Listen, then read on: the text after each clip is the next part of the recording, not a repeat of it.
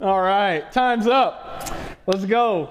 So, if you're if you're new here, um, or even if you're if you're not that new, you may feel a little awkward about that five minute period. Please don't feel awkward. I stood up here a little bit and watched and was a little awkward, but I noticed that you were all talking to one another. That's why we do that. Well, one, we have to we have to dismiss the kids, right? That's important. They need to get back to, to the Kids Connection Club and have their lessons and all of that. But we don't just want you to come here and sit next to one another and not know anybody. And so we're trying to create spaces and opportunities for you actually to get to know one another. So don't just sit there and awkwardly drum your thumbs. Go get some coffee or, or mingle and, and say hi to people. That's intentional. So if it's awkward, just press through the awkward and, and use that time to say hello to someone that, that you've not met before. So that's what I'll say about that. Also, I, I, want to admit something or confess something. I was a little jealous last week that Wes got to preach on Romans 12, the first part of it.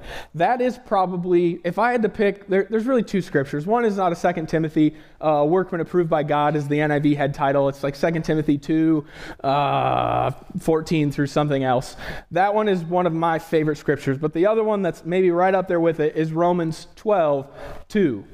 Do not be conformed to the patterns of this world, but be transformed by the renewing of your mind, so that you might know what God's will is, his good, pleasing, and perfect will. If you haven't committed any verses to, to memory, that would be one that, that would be right up towards the top. It is such a good, it's a command, but it's also a promise. The command is that we wouldn't conform to the patterns of this world. As Wes talked to us last week, he, he said we need to look beautifully abnormal from the world. I loved that, Wes. That was a great big idea. Beautifully abnormal. We shouldn't conform or look like the world looks. We should look different in a winsome and beautiful way. So that's the command, right?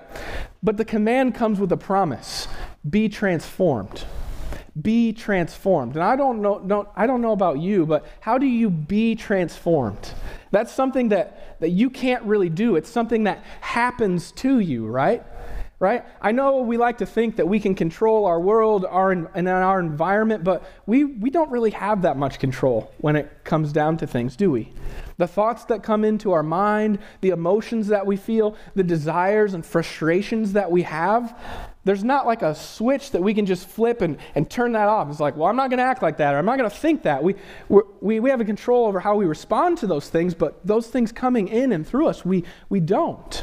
And so I love the promise in Romans 12, 2, is that God is saying, listen, if you will focus on me, if you'll make your work to look different from the world and not just focus on what you shouldn't be, but focus on who I want you to be, I want you to look like Jesus, beautifully abnormal, like Jesus. If you focus on that and make that your life's effort, if you focus on me, then I will do the rest. I will transform you. I will make you look different from the world. Now, we're going to read we're going to read Romans 12 9 through 11, or 9 through 21 here in a moment. And I want to give you some more definition of what that looks like. Paul gives us some more definition. What does it look like to live beautifully abnormal lives, living sacrifices? What does that look like? Essentially, to sum it up, Paul says that it looks like loving others. That's our brothers and sisters, our family, our relatives, our, our family of faith. It looks like loving others, our friends and family, and also our enemies. It looks like loving others the way that Jesus loves you. And that's the big idea from Romans 12, the end of it. Romans 12, 9 through 20 for today. Love others the way that Jesus loves you. But before we get into that, I want to talk to you briefly about the last part of that big idea sentence how Jesus loves you and how Jesus loves me. I want you to listen. Listen carefully right now. We're going to read a very comprehensive list of commands of what you and I should look like, of how we should live. We're going to read a, a list here in a second. And if you're not careful, you can put a little checkbox beside it and then start to evalu- evaluate yourself and, and think, how am I doing? And chances are, if you're honest and the Holy Spirit is working conviction in your heart and you're being transformed, you're going to realize that you're not going to be able to check that many boxes, at least not consistently. And so I want to talk with you before we move into the, to the how and the what. I want to talk with you about the who Jesus.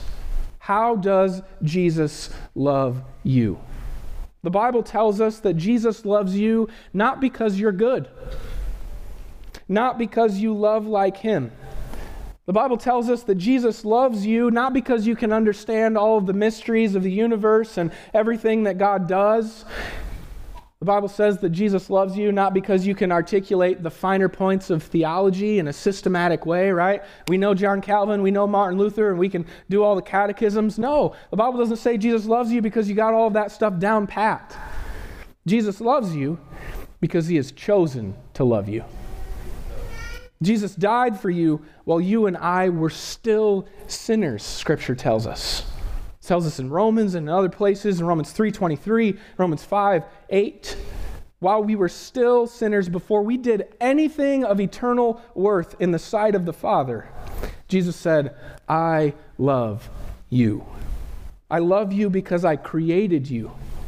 And I've said that you are worthy of my love. And if you let me, I will die for you and I will make a way for you to come back into my love. I will do the work that you can never do.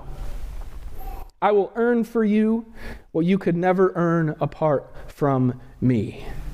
I will do it all so that you can know and live in my love. What this means is that the love of God, that talks about, that we, we've been talking about in the gospel, the love of God in Jesus Christ, it does not originate in you. It does not come to you because of anything about you or anything in you.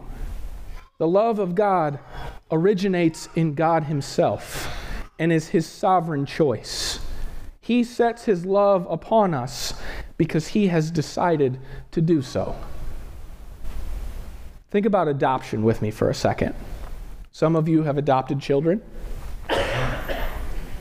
When, when the NAF singers and others of you who, who set out to adopt their children, did they put a list together of traits, of genetic qualities or uh, characteristics, personality traits that they were looking for from their children? Well, we want to adopt, but it's got to be this type of kid or this certain thing or from this family. No.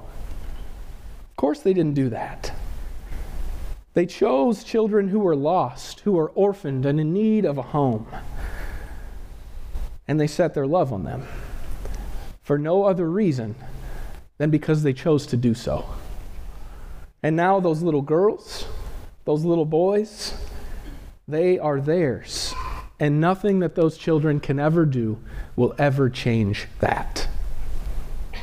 This, friends, is the love of God on display for us through Christ Jesus in the gospel. This is the grace and beauty of the good news of Jesus. See, God is not happy to see you because of anything that you did. He's not unhappy to see you because of anything that you failed or failed to do. God is always happy to see you, and He's always happy to see me because Jesus said on the cross, It is finished. If you or I are saved, we're saved by grace through faith alone in Jesus Christ.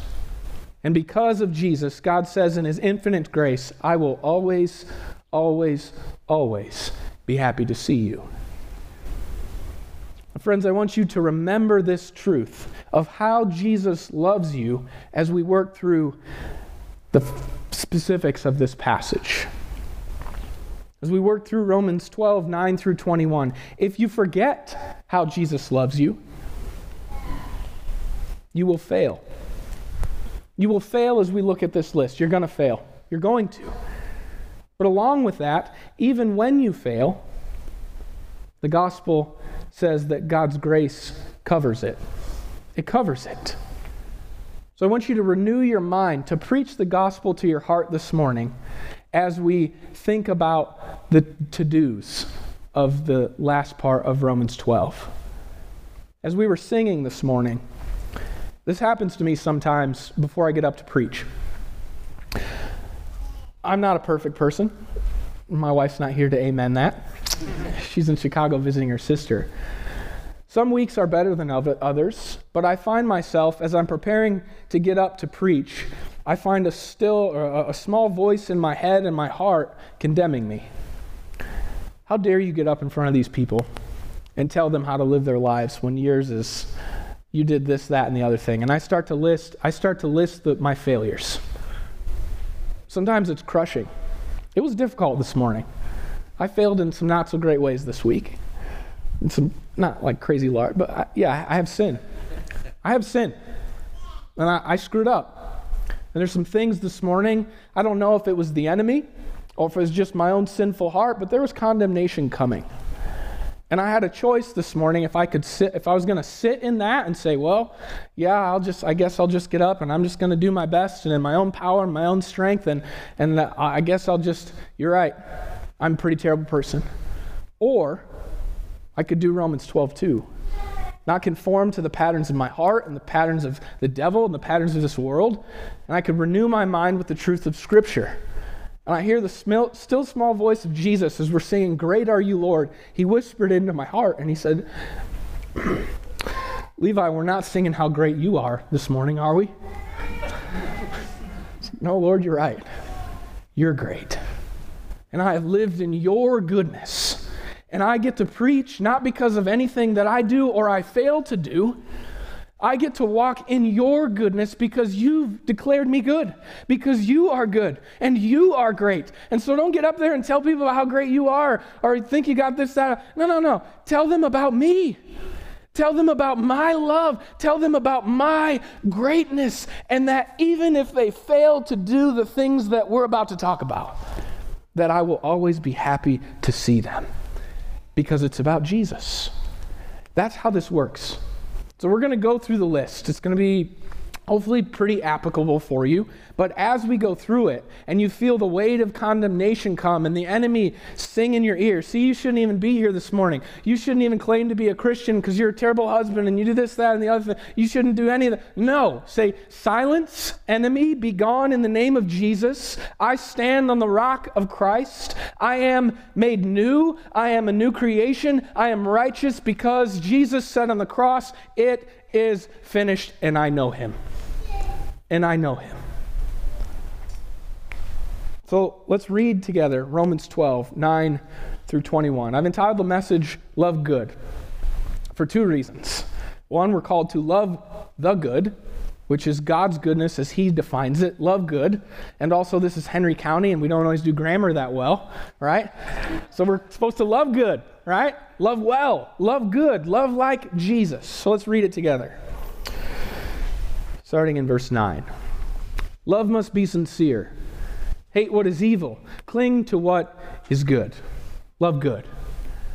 Be devoted to one another in love. Honor one another above yourselves. Never be lacking in zeal, but keep your spiritual fervor serving the Lord. Be joyful in hope, patient in affliction, faithful in prayer. Share with the Lord's people who are in need. Practice hospitality. Bless those who persecute you. Bless and do not curse. Rejoice with those who rejoice. Mourn with those who mourn. Live in harmony with one another. Do not be proud, but be willing to associate with people of low position. Do not be conceited.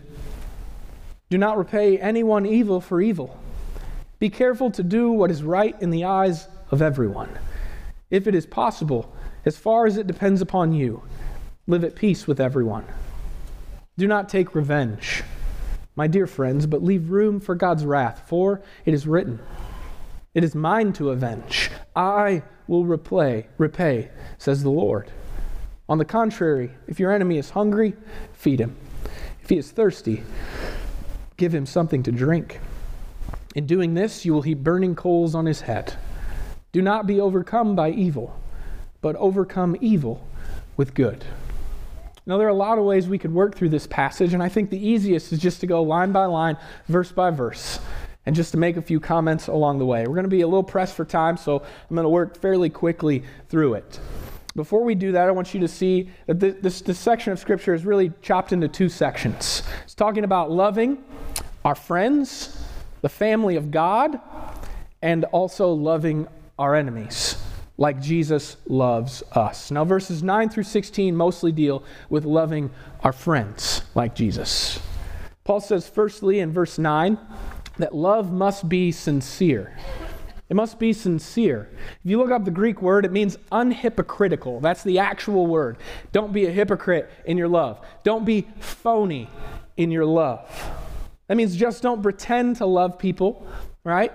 Like maybe we could pick on our, our brothers and sisters in the South a little bit. Oh, bless their heart, right? They have a, a, a veneer of love and being very, very kind and loving on the outside, but if you might dig into it a little bit, you might find that there's a lot of whispers and gossip, and, and the veneer maybe isn't true, right? Paul says, don't do that. Love, your love must be sincere. Be genuine in your love. Paul continues, I think knowing that the word love could be hijacked by culture to mean tolerance and complete and total acceptance. He follows up the command to love sincerely with another command. He says, Love, your love must be sincere. Be sincere, be genuine. Also, hate what is evil and cling to what is good. Tim Keller, in his commentary, he put it like this He says, You and I cannot rightly love if we don't also learn to rightly hate. See, we're called to be horrified by what horrifies God. And we're called to cling to what He says is good. Not our definition of good, not culture's definition of good, but God's definition of good and evil. What God says is evil, we should hate it. What He says is good, we should love it and cling to it.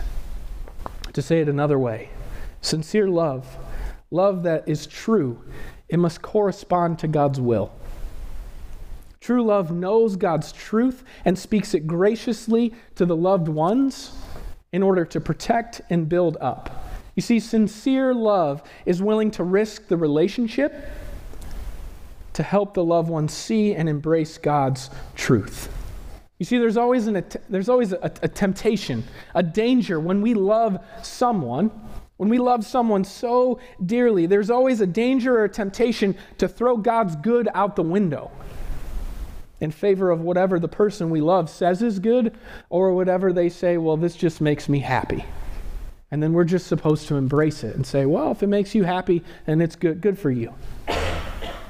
It's hard for me to think of this particular text without my mind gravitating towards the issues of sexuality and the utter confusion and lies that are being embraced by our culture about choosing your gender and the homosexual lifestyle. Right? Culture says if you love me, you'll love and embrace and, and celebrate everything that I do. Again, from Keller's commentary, he reminded me of an old phrase that you've all heard said If loving you is wrong, then I don't want to be right. Paul says this is not sincere love. It's not the sincere love of God. It's phony. Sincere love hates what God hates and loves the good as God defines it. Now, let me be clear here. Paul and Jesus are not calling us to hate people or to be hateful people. What they are calling us to is to love people enough to teach and train and discipline and disciple them in accordance to what God says is good and beautiful. Because we understand that ultimately God's good is what's best for them, for us, and for our culture. I think of it like this. You would never, ever call a doctor loving who just couldn't bring himself or herself to, couldn't bear telling you the news that you have cancer and you need treatment, and here's what the treatment is. If you walked into an office and a guy just said, Well, I don't have anything to report to you because he was so scared and terrified of giving you horrible news, that doctor would not said to be loving, correct? Of course not. He'd be selfish. He's considering his own friendships and his own relationships as higher above your need to hear that you have a sickness that needs to be cured. This is what Paul is talking about here. We need to love people enough to gently, to kindly help them see God's truth, help them come into God's love. you can also think about what Paul is saying here in terms of parenting. Parents who who love their children, and we, we talked about that before service actually. We queued it out right up. I need, I need a baby to cry when I'm going to talk about parenting. So thank you. We love, we love the kids. Parents who love their children sincerely must hate what is evil and cling to what is good on behalf of their children. Parents who can't bring themselves to discipline little Johnny because they can't bear the tears, or more likely the anger, or the work required to work through the fit that is inevitably going to come, they are not, in fact, loving their children. There's no love for the child when the parent fails, fails to cling to good and discipline evil in the child's life for fear of losing the friendship with their child. Folks, you are not called to be your child's friend. You're called to be their authority. A loving authority, yes, and amen. A good authority, yes, true. But an authority nonetheless. There's a new trend in parenting books and podcasts that I've heard that would tell specifically parents of toddlers that you need to really reason with your toddlers. Sit down and when they screw up, man, have this really long, drawn out conversation so they understand why they're being disciplined and what you specifically want them to do. And every time I hear that, I get the heart behind it and I appreciate it, but I laugh a little bit because toddlers do not have the ability to reason. Their brains are not developed enough to get abstract ideas, right? And so all of this modern psychology is like, well, we got to keep the friendship with our kids. So make sure we have these really long con- with toddlers. It's like this is this is crazy. Toddlers cannot do that. Again, do you know what your children need from you, especially your toddlers? They need to understand that they live under authority. God has placed you in their life to establish that they, just like us, are under authority. The world doesn't revolve around you, it doesn't revolve around me, and it doesn't revolve around them. The world revolves around the King of glory who loves us, who knows what's best for us, even if at times we don't understand or we think we know better. Your job, parenting toddlers, is to help them grasp this idea. So, church, Love your toddlers sincerely. Help them understand you're in charge, that you love them no matter what, that you know what's best, and that there will be swift and stern consequences, not long drawn out discussions or empty threats. Swift and stern consequences when they fail to live under your umbrella of protection and authority. To put it simply, love your toddlers enough to discipline them. Love them enough to spank them. Tell them why they're getting spanked, spank them, and then give them a hug, and tell them that you love them and that's why you discipline them, and then send them back on their way. Your child will not die. Your child will not reject you forever. But even if they do, true love is willing to take that risk. Because sincere love hates what God hates, and love loves the good as God defines it and is willing to help those it loves see and embrace the truth. Your love must be sincere. Hate what is evil, cling to what is good. I realize that what I just said may be offensive to some people in here this morning. And so I'm not going to defend myself, but I've said this before. I don't write the mail, I just deliver it. And so I, I want to give you a couple passages. We're not going to read them. I'm going to give you a couple of them on the screen. You can write them down. You can read them for yourself and do a little, little reference and, and research. I want you to know that God cares deeply about disciplining our children. And there's multiple places, multiple places in Scripture that speak to that. So you can write that down for your reference. Go check it out. I'd love to talk to you more about it if, if you want about parenting toddlers and all of that. I'm not an expert, but I do think God's Word has some really helpful things to say about that. Now, that said, if you're not offended by my reference to spanking, my, my uh, suspicion is that there might be another objection raising in your heart because it ra- rises in mine when I read this passage. When I read about how my love must be sincere, I think if love is supposed to be sincere, how in the world am I supposed to be devoted to people that I despise?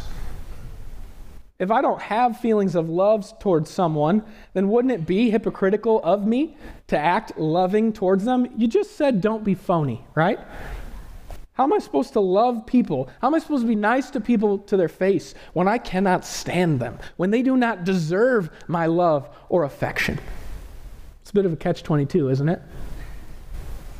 How are we to love people sincerely when we despise them in our hearts? Paul has two words for us honor others is better than yourself. Never be lacking in zeal, but keep your spiritual fervor serving the Lord. Do you know why we despise people generally? It's because we think we're better than them, or we, we think we deserve better from them. We have an overestimation in our heart of our importance and what we're entitled to. And if it's not that, then we've lost our spiritual zeal. We don't get excited or overwhelmed anymore by the grace that Jesus has chosen to show us in his radical love. Here's what this passage is asking us for and what it's not asking us for. It's true. You're not going to have the warm and fuzzies for every single person in general or even here at this local church. That's true. That said, Paul says, God calls you to live devoted to one another. Be committed to live in love with everyone. Do this by seeking to honor everyone. We do that by remembering that we're just not that important while we were yet still sinners, Christ died for us.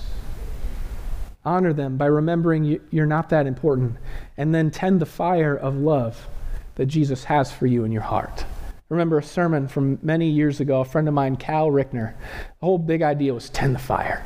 He's got a deep, rumbly voice. He gave us a coal that said, tend the fire. He said, Christians have grown cold in their faith. You got to tend the fire, he said. We got to tend it, tend to that fire. But for the grace of God, where would you be? If Jesus had not come, what hope would we have? What would we be like? What would I be like? On my best day, I'm still a miserable wreck. With Jesus, what would I be like without him?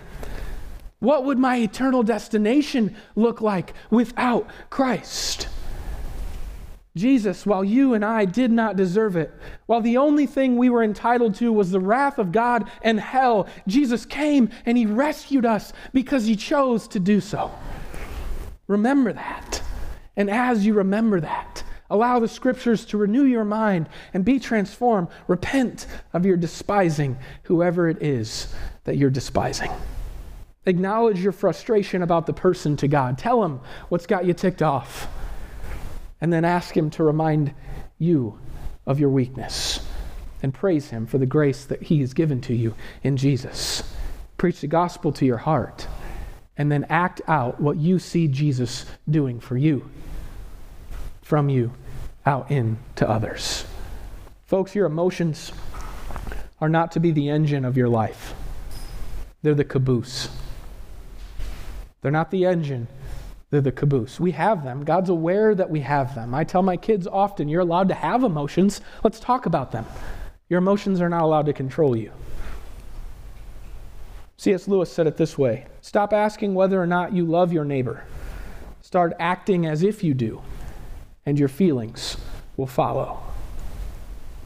The way we stay sincere and uphold our integrity in this love is by confessing and repenting along the way, speaking with Jesus about anything you know in your heart that does not line up with His good, rejecting it, hating evil, clinging to good.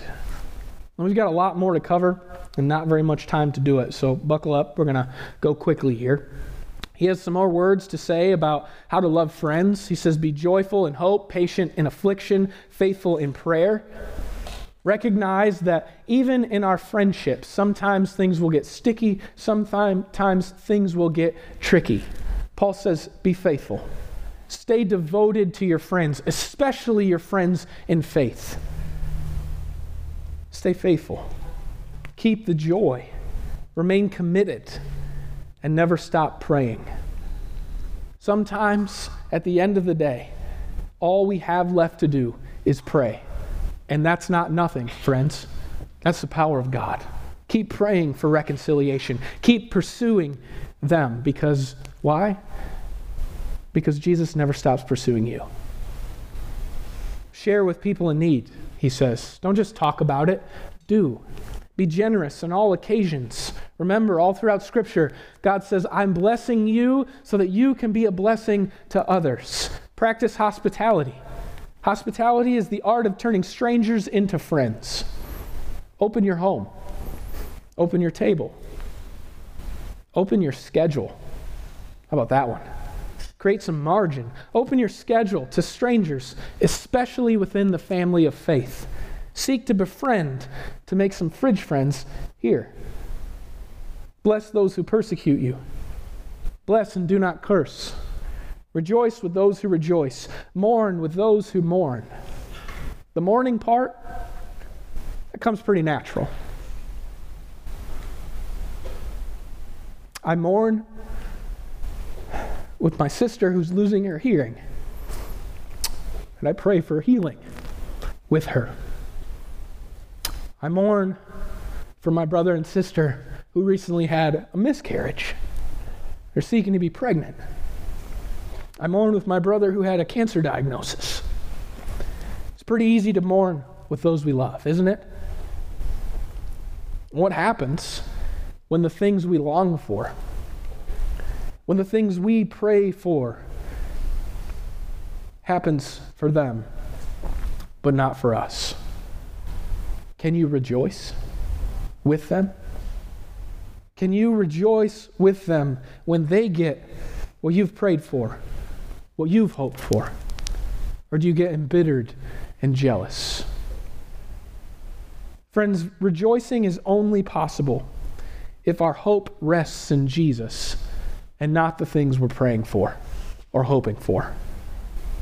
If Jesus remains our hope and our supply and our need over and above the promotion or the house or the children or the spouse, then we will be able to rejoice when our friend gets married and we are still single.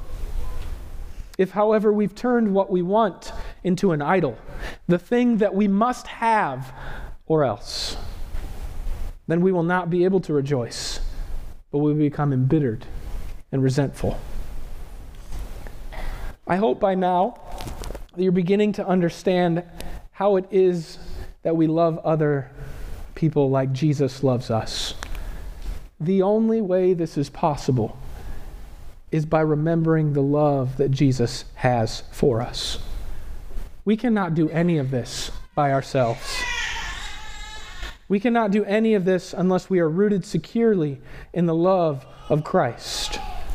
We are enabled to love others only when we first realize that He first loved us. Paul continues with some more great stuff, but we're going to jump to the end. Verses 17 through 21. Essentially, they all say the same thing, just in different words. Don't retaliate. Don't retaliate. That's the negative.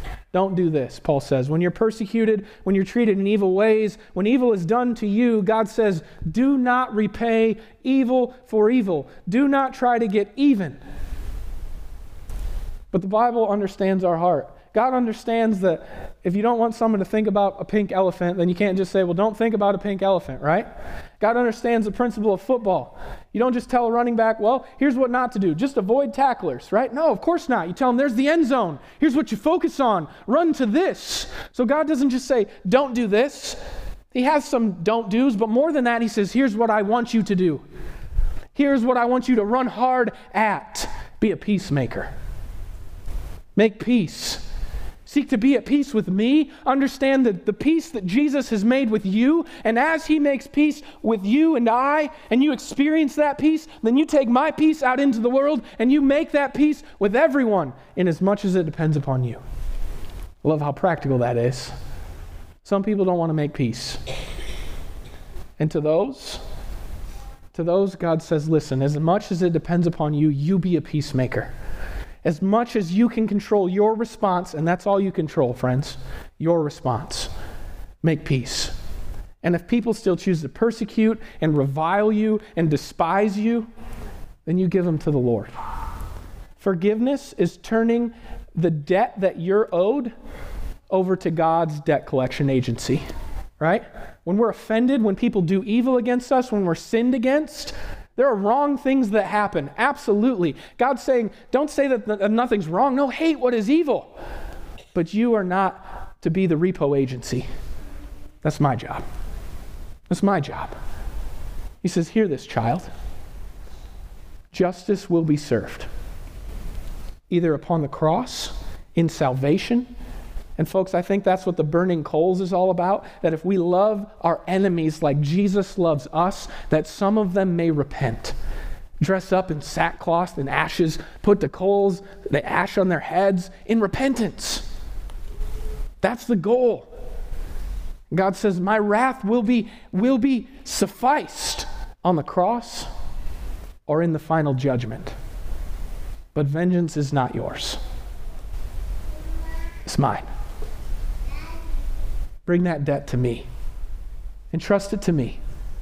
I'll make sure justice gets taken care of.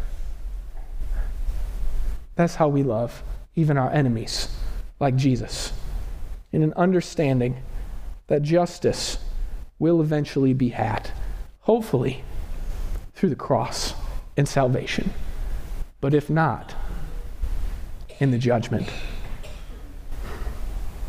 At the end, God's good is going to overcome evil. So, in this life, don't be overcome by evil. Hold on. Hold tight and overcome evil with God's good by seeking to love others, your friends, as well as your enemies, like Jesus loves you. Let's pray. Father, thank you that when you call us into a new way to be human, into a new and better life, you also equip us. Lord Jesus, it's hard enough to love our friends and our family like Christ, let alone our enemies. Would you help us first understand the gospel, not just with our minds, but also with our hearts? Help us rest in the truth. We are not what we do. We are not loved because of what we fail to do, or unloved because of what we fail to do. We are loved because Jesus went to the cross while we were still sinners. He set his face upon us in love. He said from the cross, Father, forgive them. They don't know what they're doing. Father, bless them. Even though they curse me, I do not curse them. Bless them, Lord. Bring them back into the family. Adopt them. Set your love on them. Lord Jesus, convince us of that truth. Teach us to preach the gospel to ourselves. Renew our minds with that truth day by day so that we might know your good, pleasing, and perfect will. That we might live all of our lives as beautifully abnormal sacrifices that might win many into the family, the kingdom of God. Help us, Lord Jesus, to love others the way that you love us. It's for your glory and our joy that we pray. Amen.